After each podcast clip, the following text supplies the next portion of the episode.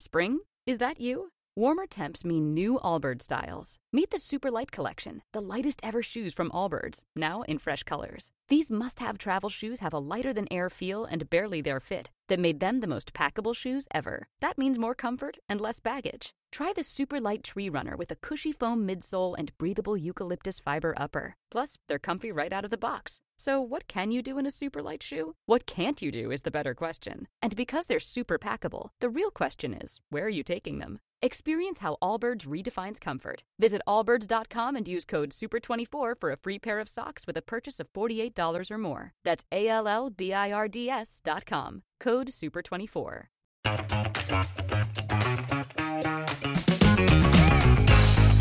Show business is back in business. Motley Fool Money starts now.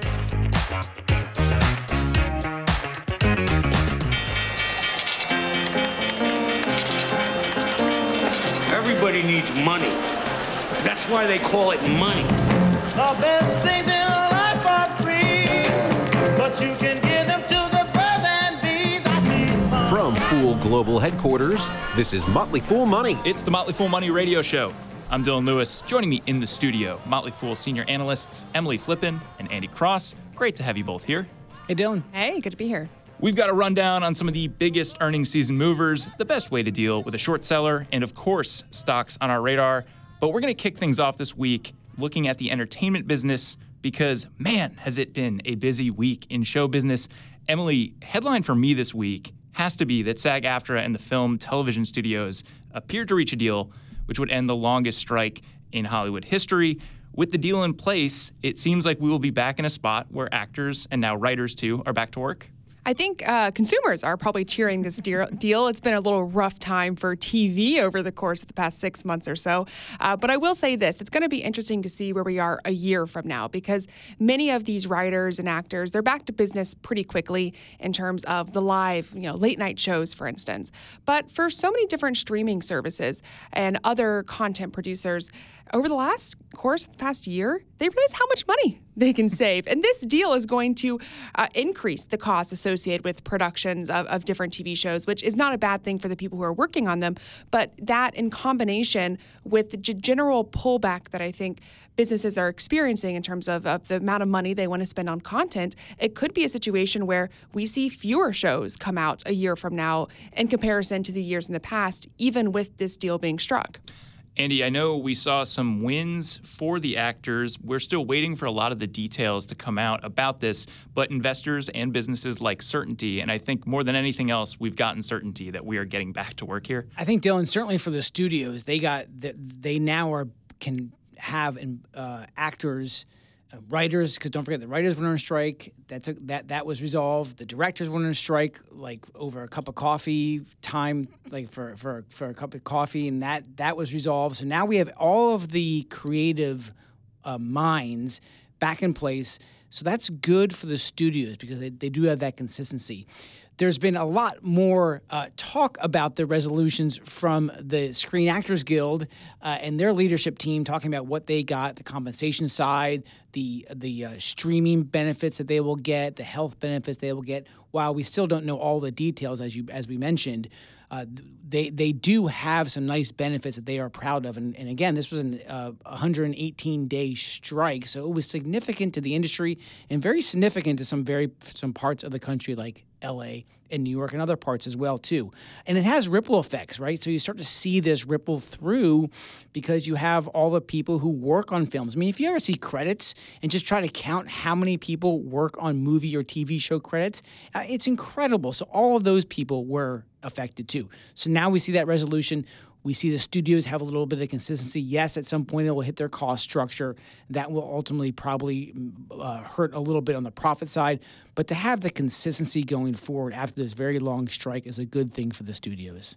Let's talk about some of the companies in play here because this impacts Disney, and Bob Iger was at the table for some of these discussions. Uh, but he and his management team were also talking through quarterly results with investors this week. Emily, what is the state of Disney at this point? Um, well, the Disney boat has been taking on water for a few years now. And so Iger, being at this table, thinking about what Disney can do to kind of right the ship, realizes that yes, we need to return to growth in terms of, of our top line, but more importantly, we need to manage our content spend, our costs. That's where most of the water has been taken on, especially with the launch of Disney Plus. So it was really interesting seeing them coming out with their um, you know, end of year results here alongside expectations for cost management over the course of the next fiscal year, because you could see that they actually raised expectations by nearly $2 billion in terms of the amount of money they're going to save, mainly on things like content costs. So we talk about the strike being over, and all of that's wonderful, right? People back to work. But Disney at the same time is sending a different signal saying, yes, we're going to produce TV shows, we're going to produce movies, we're going to get involved deeper in Hulu, but at the same time, we're going to be more conscious about what we spend the time and money to produce. Because over the past couple of years, what Disney's done is is kind of, you know, thrown everything at the wall, thrown a ton of money, and then just see what has stuck. And for consumers, not much has stuck. So reducing the amount of money they spend on content to produce fewer but higher quality TV shows and movies is kind of the direction that Disney is pushing in right now. Emily, you mentioned Hulu there. And in addition to the earnings update, we had the announcement that Disney will be buying the remainder of Hulu from Comcast. Uh, they will pick up the final third of Hulu's ownership for at least 8.6 billion. The final price will depend, I believe, uh, on a valuation exercise. Um, how do you think about that in the grand scheme of this business? Because we know they already have some streaming ambitions and they've had some success there. This adds to that, but I think also probably complicates things a little bit. Well, they see the death of linear TV. We've been talking about it for so long now. That continues to shrink. It's a profitable business for them, but it is declining year over year and quarter over quarter. So Hulu has been a massively successful investment to this point. Most of their expending constant costs had come down to Disney Plus. So the idea, I think, is less about let's reduce Hulu spend. Hulu's been successful for them, and, and monetizing, especially with the turnaround the ad market, has been great for Disney, but more about managing how much money they're spending on Disney Plus with the goal of getting to that free cash flow level that they were at pre pandemic so they can potentially do something like bring back their dividend, which investors are really going to appreciate. But as much as the narrative is around the amount of money they're spending on streaming, I still think the story here is still the parks. That was the area that is driving the majority of operating income growth for Disney right now. That was up something like 30% in the most recent quarter. Incredible growth as people return to parks. And as somebody who was actually at Disneyland for the first time in my life a couple of weeks ago, I was shocked about how expensive a ticket was. And it made me want to not buy Disney tickets, but buy more Disney shares. Andy, uh, Bob Iger said there are four key building opportunities that will be central to our success. Uh, Emily just mentioned one of them Yep. turbocharging growth in the parks. Also called out improving output and economics of the film studios, looking at some of their digital sports platforms, and uh, the profitability of their streaming business. Is there one of those four that you're specifically paying attention to or zooming in a little bit more? Well, I think that the, the streaming business is the one that that I think gets a lot of the attention, and rightly so. So much push into the streaming, and we'll talk more about about streaming offerings throughout the throughout the industry. Uh, so I think the streaming side of the of their parts, they they have to get them all right. And Emily mentioned one thing that has kind of I think gone under the radar, which is the potential return of a dividend.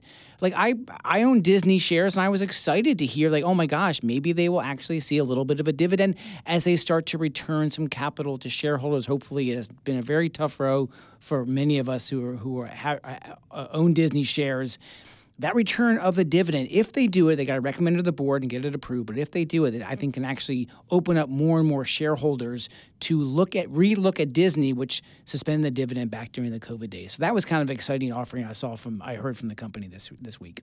All right, we're going to stick with entertainment. Uh, pretty strong response to Disney's results. I think 7% pop for shares.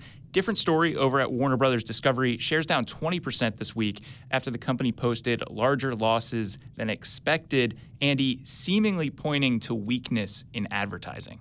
Dylan, this is like a turnaround of a battleship inside a Barbie dream house bathtub that continues to hit the the bathtub walls and unfortunately it's it's just a tough market for Warner Brothers when you look at their core business so so they have the network business the the, the CNN that that that core kind of their business and they have the streaming business the HBO um, and, and Max Plus that they've, they've been building out too. And it's that slowing on the network ad spending. That that's what really I think is the is the concern for shareholders. Um, looking ahead, their network advertising sales of 1.8 billion fell 12%. Now, the direct to consumer, the streaming ad part was actually quite robust. Uh, that that was up 30% for the quarter, but that's about the 12th the size. That advertising business is about the 12th of the size as their network advertising. So you really want to see more gains on the network side than on the streaming side. And speaking of streaming, like their their overall subscribers, they lost 700,000 in total during the quarter. They lost 1.4 million here here in the US, the revenue per user was up a little bit, but that drop in the subscribers, when you compare that against what we're seeing from Disney, what we saw from Netflix, is really not an encouraging sign from Warner Brothers. I do think the drop in the stock price was a little bit aggressive. They continue to generate lots of cash flow to be able to pay down that debt. They have more than $40 billion in debt, so they need to pay that down. Unfortunately, they did say the slowing ad market means that the goals of reducing that debt level and the, the amount they relative to the amount that they can generate in profits won't reach the target they had recently they had set before. So that was a little discouraging. I think that was a little bit of the reason of the big sell off but but i think that was a little bit too dramatic. And so i still think warner brothers has brighter days ahead. We have to get through this the the ad side on the network side and they have to figure out the streaming business to really get that growth back on the subscriber side Andy, uh, CEO David Zaslav of Warner Brothers Discovery said that they're going through a generational disruption. Uh, based on everything you just said, that feels like an appropriate description for the state of the business. I think it is the the the the switch that when they've made this merger of all these businesses that he's brought together, and they you look at the size of the business, the the the opportunity in streaming, but also trying to make sure the cost on the cost side for streaming, as we talked about with Disney, and what Bob Iger has dealt with, and what certainly what Warner Brothers is is dealing with too, is very important to be able to drive those profits on streaming.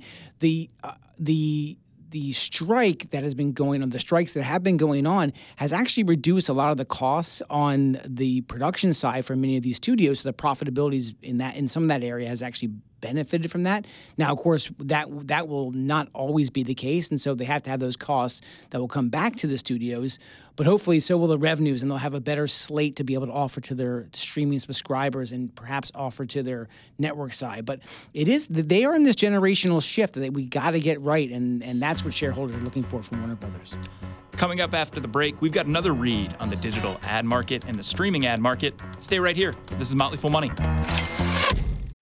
Spring? Is that you? Warmer temps mean new Allbirds styles. Meet the Super Light Collection, the lightest ever shoes from Allbirds, now in fresh colors. These must have travel shoes have a lighter than air feel and barely there fit that made them the most packable shoes ever. That means more comfort and less baggage. Try the super light tree runner with a cushy foam midsole and breathable eucalyptus fiber upper. Plus, they're comfy right out of the box. So, what can you do in a super light shoe? What can't you do is the better question. And because they're super packable, the real question is where are you taking them? Experience how Allbirds redefines comfort. Visit allbirds.com and use code SUPER24 for a free pair of socks with a purchase of $48 or more. That's A L L B I R D S.com. Code SUPER24. Welcome back to Motley Fool Money. I'm Dylan Lewis, joined here in studio with Emily Flippen and Andy Cross. We talked entertainment and streaming before the break, and we aren't quite done with that conversation. We've got an earnings rundown, a couple different companies, and we're going to stick with streaming and look at the ad business side of it.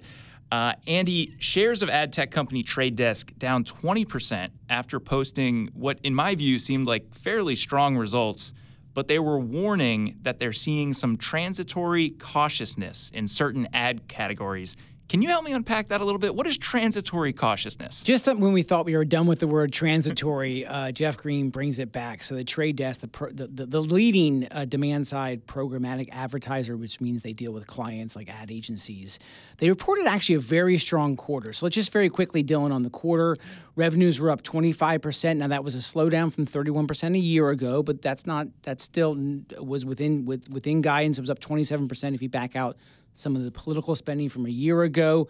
Uh, their earnings before um, interest, taxes, depreciation, amortization, EBITDA was up 23%.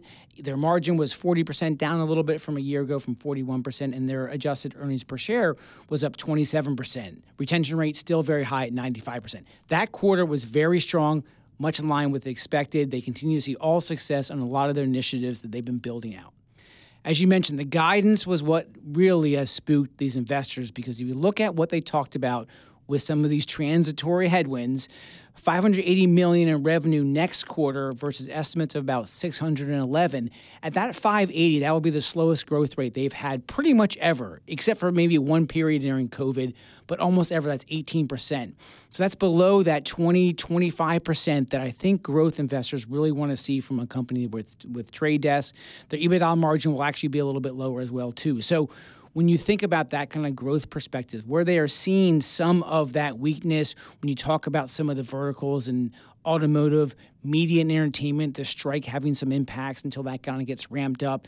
So the ad market for the trade desk, they still have massive market share. They're still making these investments. They're growing far higher than the and faster than the overall market. But on the margin, they do see some agencies just maybe being very more cautious on how they're spending, and that's going to impact their fourth quarter. We, uh, we saw some headwinds in the ad business. We're also seeing some headwinds earlier this year, at least, uh, over on the software side, Emily. And it seems like looking at results from Datadog, shares up 25% after reporting earnings. Maybe some of those headwinds and those reduced customer budgets are starting to peel away a little bit.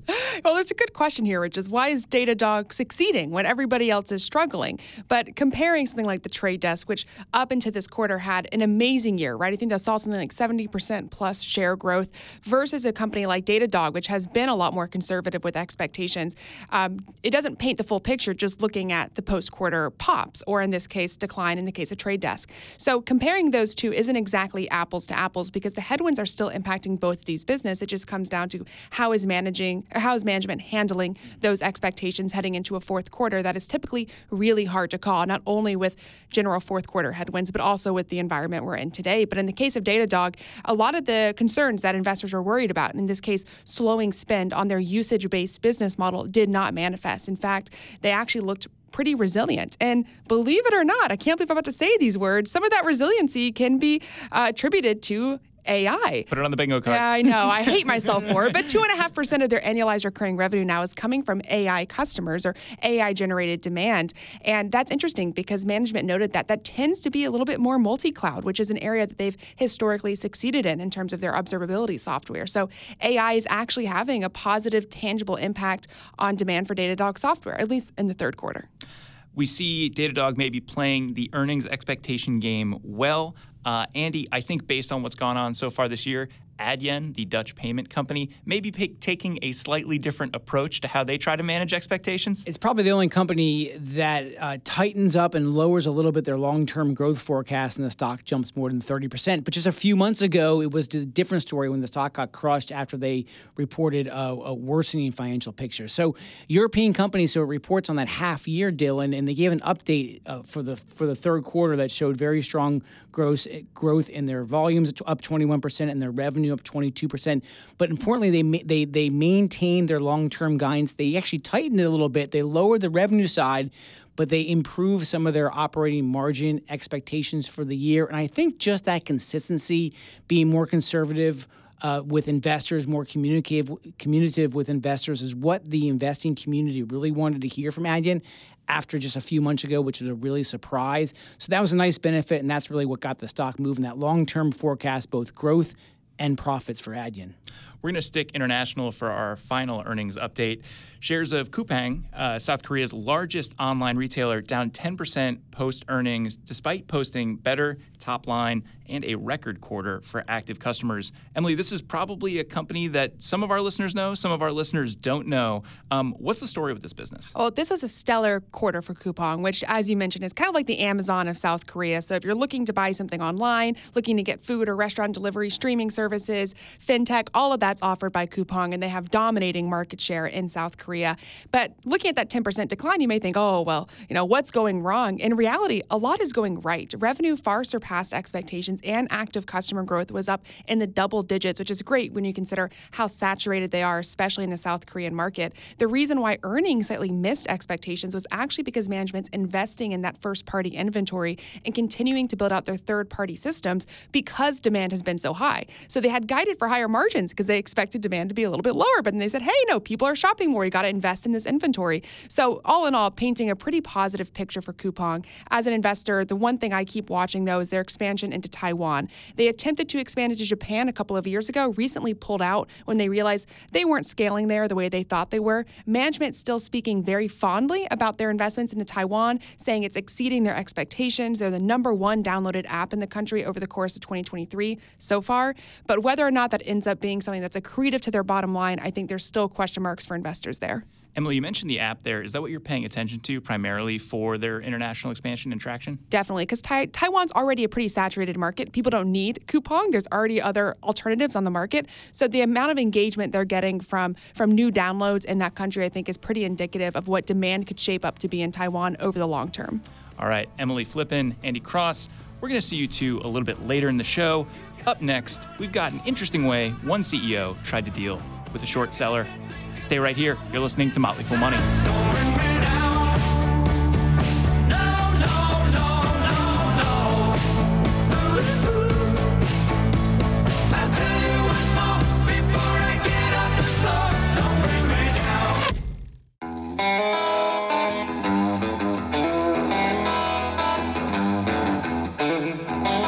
Welcome back to Motley Fool Money. I'm Dylan Lewis.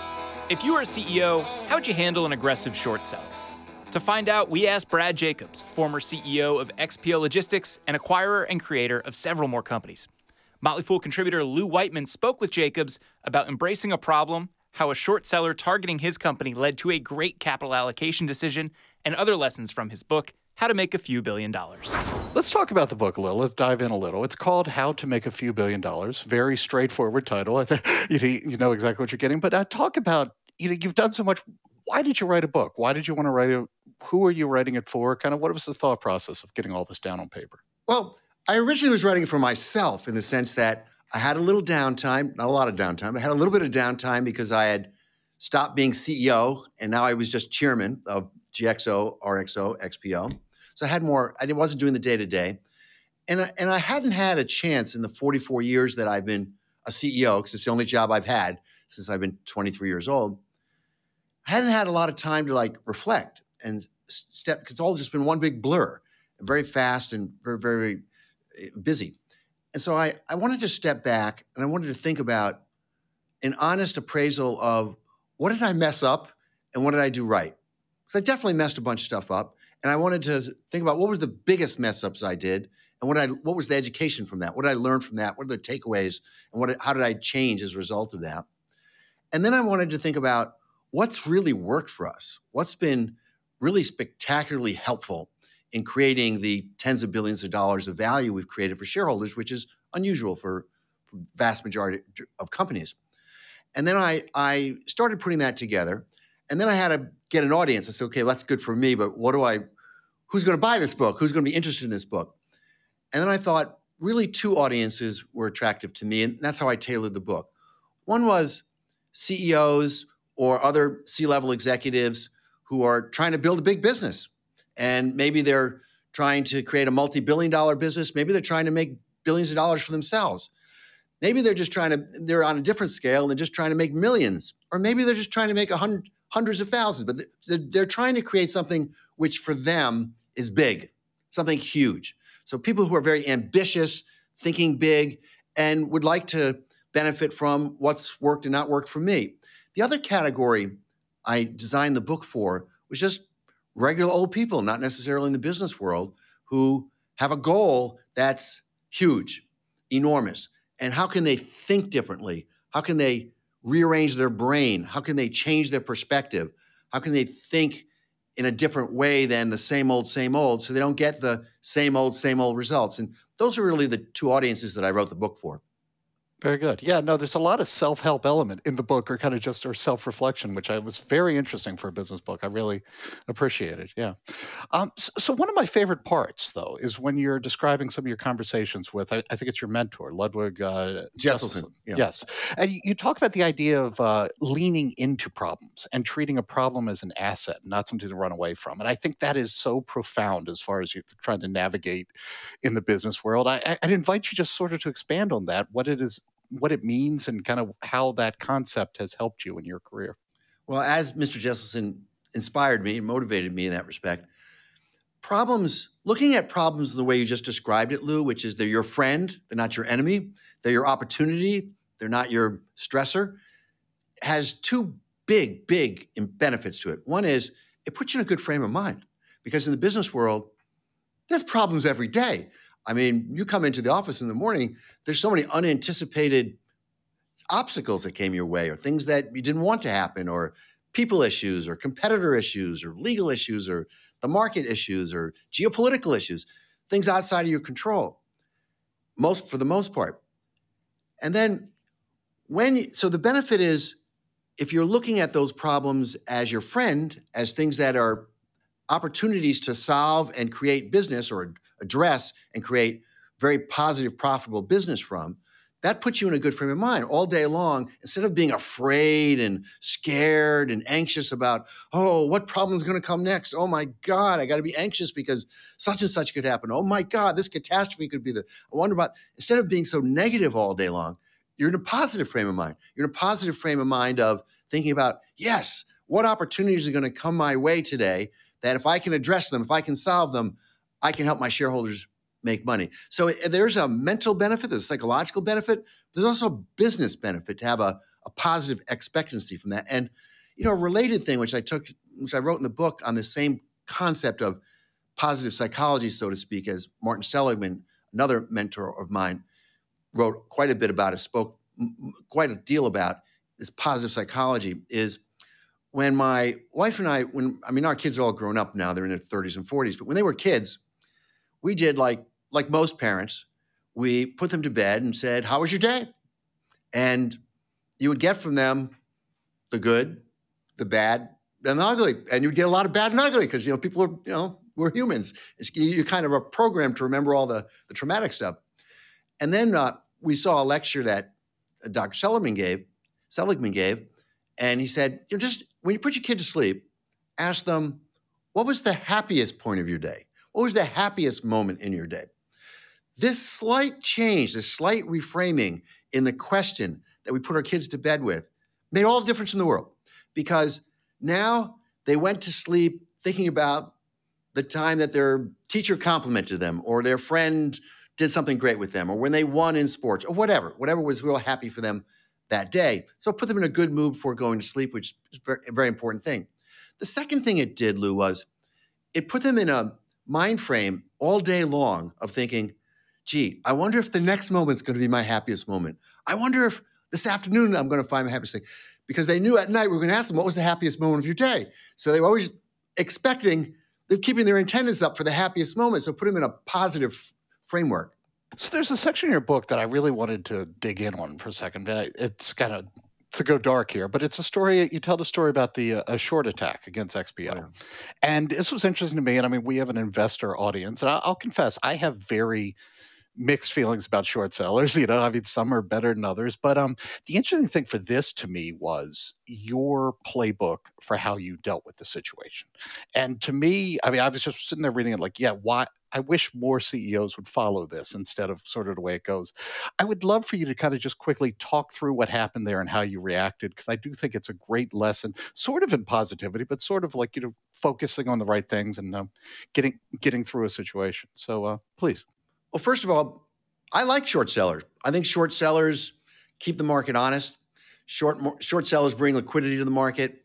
Short sellers point out things that the bulls will either de- debunk and show are wrong, or see that they didn't see before, because we all have our biases.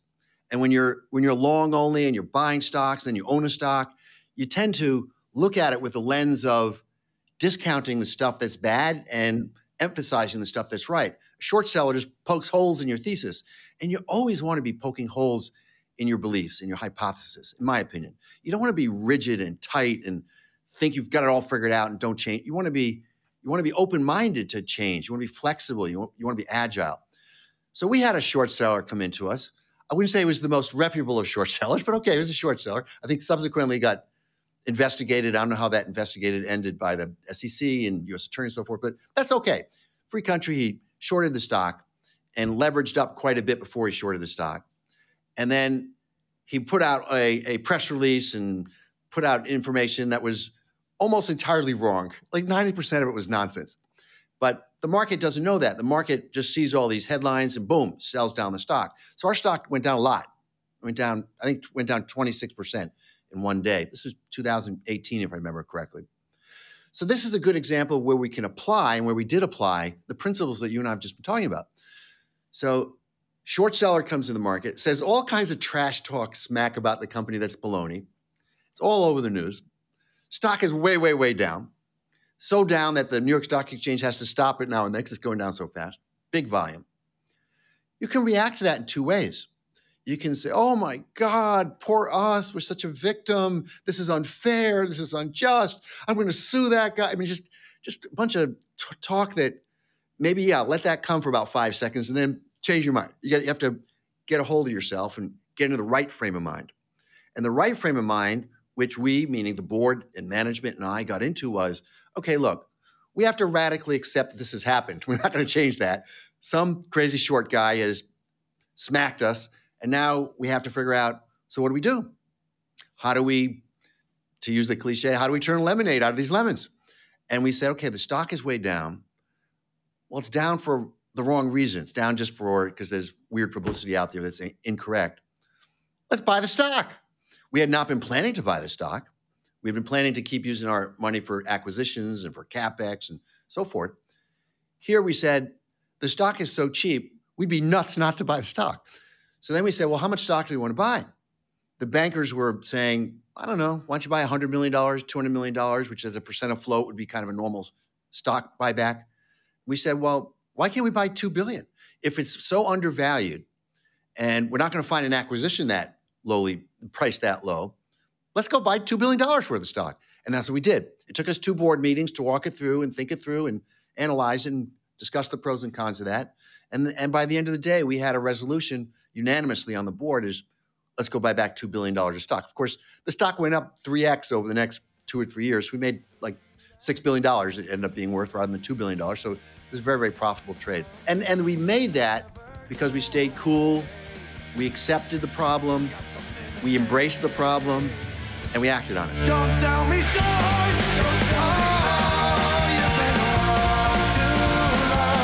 Brad Jacobs' book, How to Make a Few Billion Dollars, is out in January of 2024. Be on the lookout for that. And if you're on the lookout for stock ideas, the analysts you hear on Motley Fool Money have a whole other day job, providing premium coverage and recommendations for the Motley Fool suite of investing services. We're giving our listeners a discount on our flagship Fool service, Stock Advisor.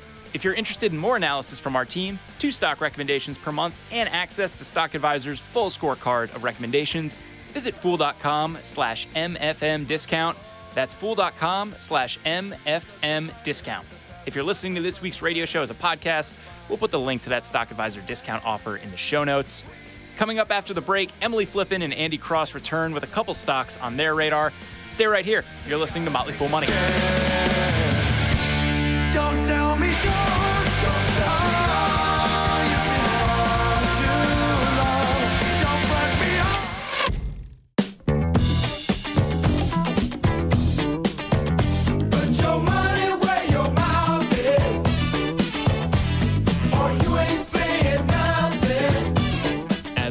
People on the program may have interests in the stocks they talk about, and the Motley Fool may have formal recommendations for or against. So don't buy or sell anything based solely on what you hear. I'm Dylan Lewis, joined again in studio by Emily Flippen and Andy Cross. We've got stocks on our radar coming in a minute, but first, our final news story of the week. The weight loss drug market has another name. The FDA approved Eli Lilly's Zepbound for chronic weight management, joining Wegovy. We now have those drugs plus Ozempic and a lot of other movement in the space. Andy, there's been a lot of excitement around the weight loss drugs. There's been uh, a lot of interest and enthusiasm. We've seen some interesting market moves as a result. How do you begin to even figure how a drug like this plays into the business for a company like Eli Lilly? Yeah, fascinating. So Eli Lilly when you think about the size of it, more than $500 billion in market cap, they do $32 billion in sales. Um, Trulicity is their largest selling drug, which is, I think, the only one above a billion dollars in sales, uh, larger than that. So the Mounjaro, the one that treat, is treat diabetes, is having is having a great year, and now they come out with Zepbound. So first of all, I, I, you you want to think about what is the impact to a five hundred billion dollar company that you're going to see from this from this new drug. Now, so many of these companies have benefited in the marketplace, in the stock marketplace over the past few months. Their stocks have really been on fire and their earnings multiple and their valuations have actually gone have obviously gone ahead with it too. So there's lots of investors' expectation baked into this drug. Now it is exciting. Zepbound, as you mentioned, Dylan, is is is uh, targeted and approved by the FDA to treat chronic weight loss management, where Ozempic is is not exactly is used more more as a, as a diabetes drug that helps can also treat um, uh, weight loss management. So this is specifically for weight loss management. You have to understand what is the impact to a 500 billion dollar company, and when you see the impact of just the thought of maybe weight loss management drugs for these big companies and the impact it has had in the stock prices, you got to have it with a little bit of skepticism. Is there too much baked into these expectations? And will these drugs have so much of an outperformance that it's going to drive the stock price higher from here? Emily, speaking of skepticism, I have seen uh, a lot of these drugs come up in earnings results and management commentary for companies that have nothing to do with the pharmaceutical industry. Uh, I'm thinking specifically about the snacking industry. Um, how do you think about some of the uh, explanations we've been seeing from from management teams that relate to this stuff? I think there's a human tendency to if you given the opportunity, blame somebody else for your own shortcomings. And I think that a lot of these quote unquote weight loss drugs are going to be that that blame for a lot of businesses. And I hate calling them weight loss drugs because that implies that there's some sort of cure-all that taking these drugs is going to cause weight loss when in reality something like Zepbound is approved alongside a calorie deficit and exercise as part of a holistic weight loss strategy. In practice what Zepbound does and other other you know hormone um, adjusters is change your appetite appetite. So when you reduce your calorie deficit, it makes you hungry and people want to eat. This is supposed to help curb some of that appetite. So the idea that people's inherent behaviors are going to change, I think, is really outstated. And I've seen some really crazy commentary, both from analysts as well as management teams, about the impact of these drugs, um, all the way down to saying businesses like Peloton are going to be negatively inf- affected because people aren't going to need to lose weight anymore. Again, supposed to be used in conjunction with exercise. So, if anything, you think this would reflect positively on those types of businesses. But I've also heard some crazy things. I mean, the CEO of Nestle North America said that these drugs could create an opportunity for lean cuisine meals because, since, quote, that kind of meal is exactly what you end up eating on these kind of drugs, as if it will change people's habits. But again, what this does is change your appetite, does not change your habits. I've also seen some Bank of America analysts theorizing that these drugs could reduce cravings and addictions across the board, reducing demand for tobacco, alcohol, and even gambling or gaming. I mean, it's hilarious. This is not a cure all, this is an appetite suppressant. It will have impact, but I think the impact that people are extrapolating is grossly overstated in many cases. So maybe limit expectations a little bit and don't necessarily bet against big behavioral changes. Mm. Are those the takeaways here? All right, let's get over to stocks on our radar. Our man behind the glass, Rick Engdahl, is going to hit you with a question. Andy, you're up first. What are you looking at this week? Team, I'm looking at Gartner symbol IT, one of the most respected research and advisory businesses, serving more than 15,000 corporate clients, has one of the strongest brands in tech consulting and research. It's famous for its for its uh, Gartner Magic Quadrant. Um, finally, is back to hosting their conferences as a smaller part of their business. Their research advisory subscription business is really the strongest one. Outstanding profit profile with margins of more than 20% and free cash flow margins in the mid teens over the last five years. It's grown revenues 8 to 10%, but profits more like 30 to 40% per year. The recent quarter, they raised the guidance and the stock spiked up above 400. So I'm looking for a little bit of a pullback back down to that 380 before I get really excited. But Gartner has been a long term winner because of the business and because of the profit picture. And I like it going forward. Rick, a ticker that Stephen King would love, IT. A question about Gartner. Yeah, so Gartner is famous for its hype cycle uh, illustration. And our SEO team, I'm pretty sure, would like you to talk about AI a little bit more. So, where does AI sit on the hype cycle? Oh my gosh, no, I think we have a long way to go before it gets really hyped up. I, am actually a, a pretty excited about the benefits of, of AI long term. All right, Emily, what is on your radar this week? On my radar is Axon, that's A X O N. They're a producer of tasers, software, and body cameras, mainly for the public sector and police forces, uh, not only in the United States, but across the world. Uh, Axon's business has been incredibly resilient, way more resilient than I ever expected. They've just recently had their seventh quarter of 30% plus revenue growth uh, at a time when so many businesses are still struggling, in part thanks to really successful rollouts of international expansion. Um, basically, any new product they release just gets eaten up by their customers. They have incredible share. Um, so I'm consistently impressed with just how resilient this business has been quarter after quarter. I'm a shareholder, so I'm happy to see it as a radar stock. And I'm curious, Rick, what is your question about Axon? Emily, would you rather wear a body cam every day for a year or get tased once? Wow. I, this is an embarrassing answer. I've always wondered what it would be like to get tased. Now, am I going to go out of my way to do it? Probably not. But if forced in this situation, I would have to say I, I'm curious about what it would feel like. I'll do it once, never do it again. I'm with you. Short term pain once. That makes more sense to me. Rick, which company is going on your watch list this week?